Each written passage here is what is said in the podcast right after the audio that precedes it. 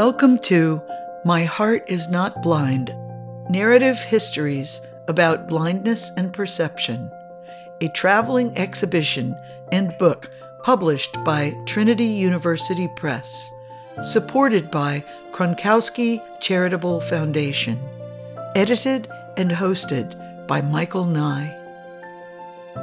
Every person, every place is a map to somewhere else.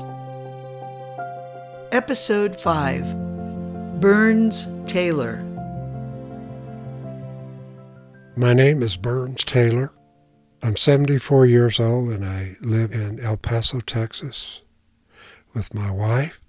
I'm a former college English instructor and I'm a freelance writer. I've published widely. Just published a book this year called Hands Like Eyes. My life as a blind person began when I was three years old in January of 1944. It was a Saturday morning. My mother had left a group of children at home just for a minute while she ran to the store. There were about four or five cousins, my brother and I. My brother, he was at the time a little past 11. I was three but he picked up a rifle, and I think it was partly for show. I I don't know. I remember my brother asking me if I wanted to play cowboys, and I said no, and that was just before the gun went off. Now I have two prostheses, artificial eyes. I was very hostile following the shooting. I was destructive. I broke things. I chopped up clay soldiers on my mother's hardwood floor. And then I guess as time went by, my brother, he's tooling around in his Thunderbird, and I'm standing out here in the rain waiting for a bus.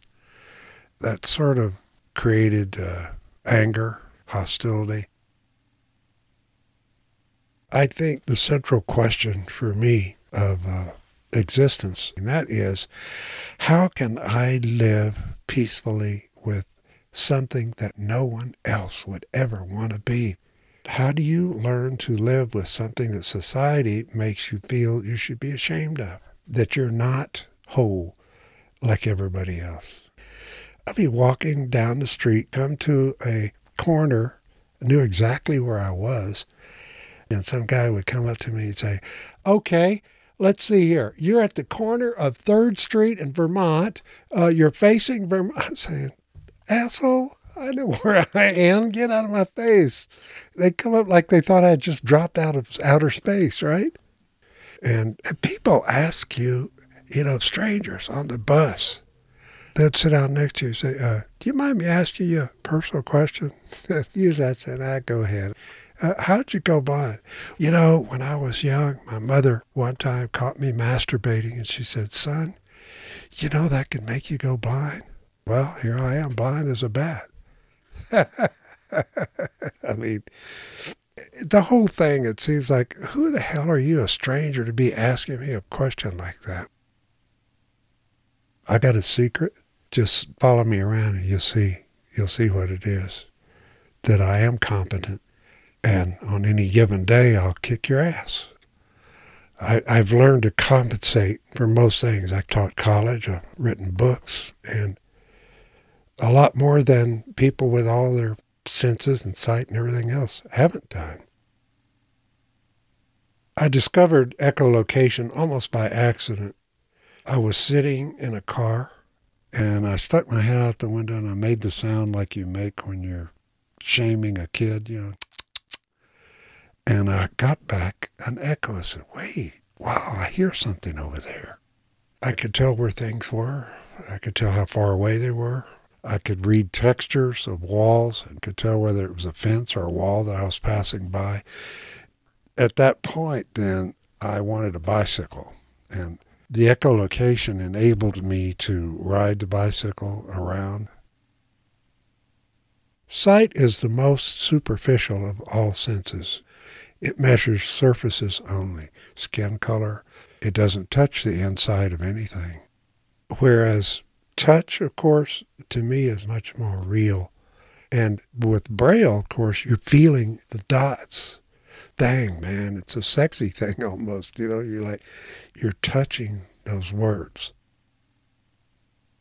My mother always referred to the shooting as your accident, as if I were the author of the shooting. And I'm thinking, my accident? Hell.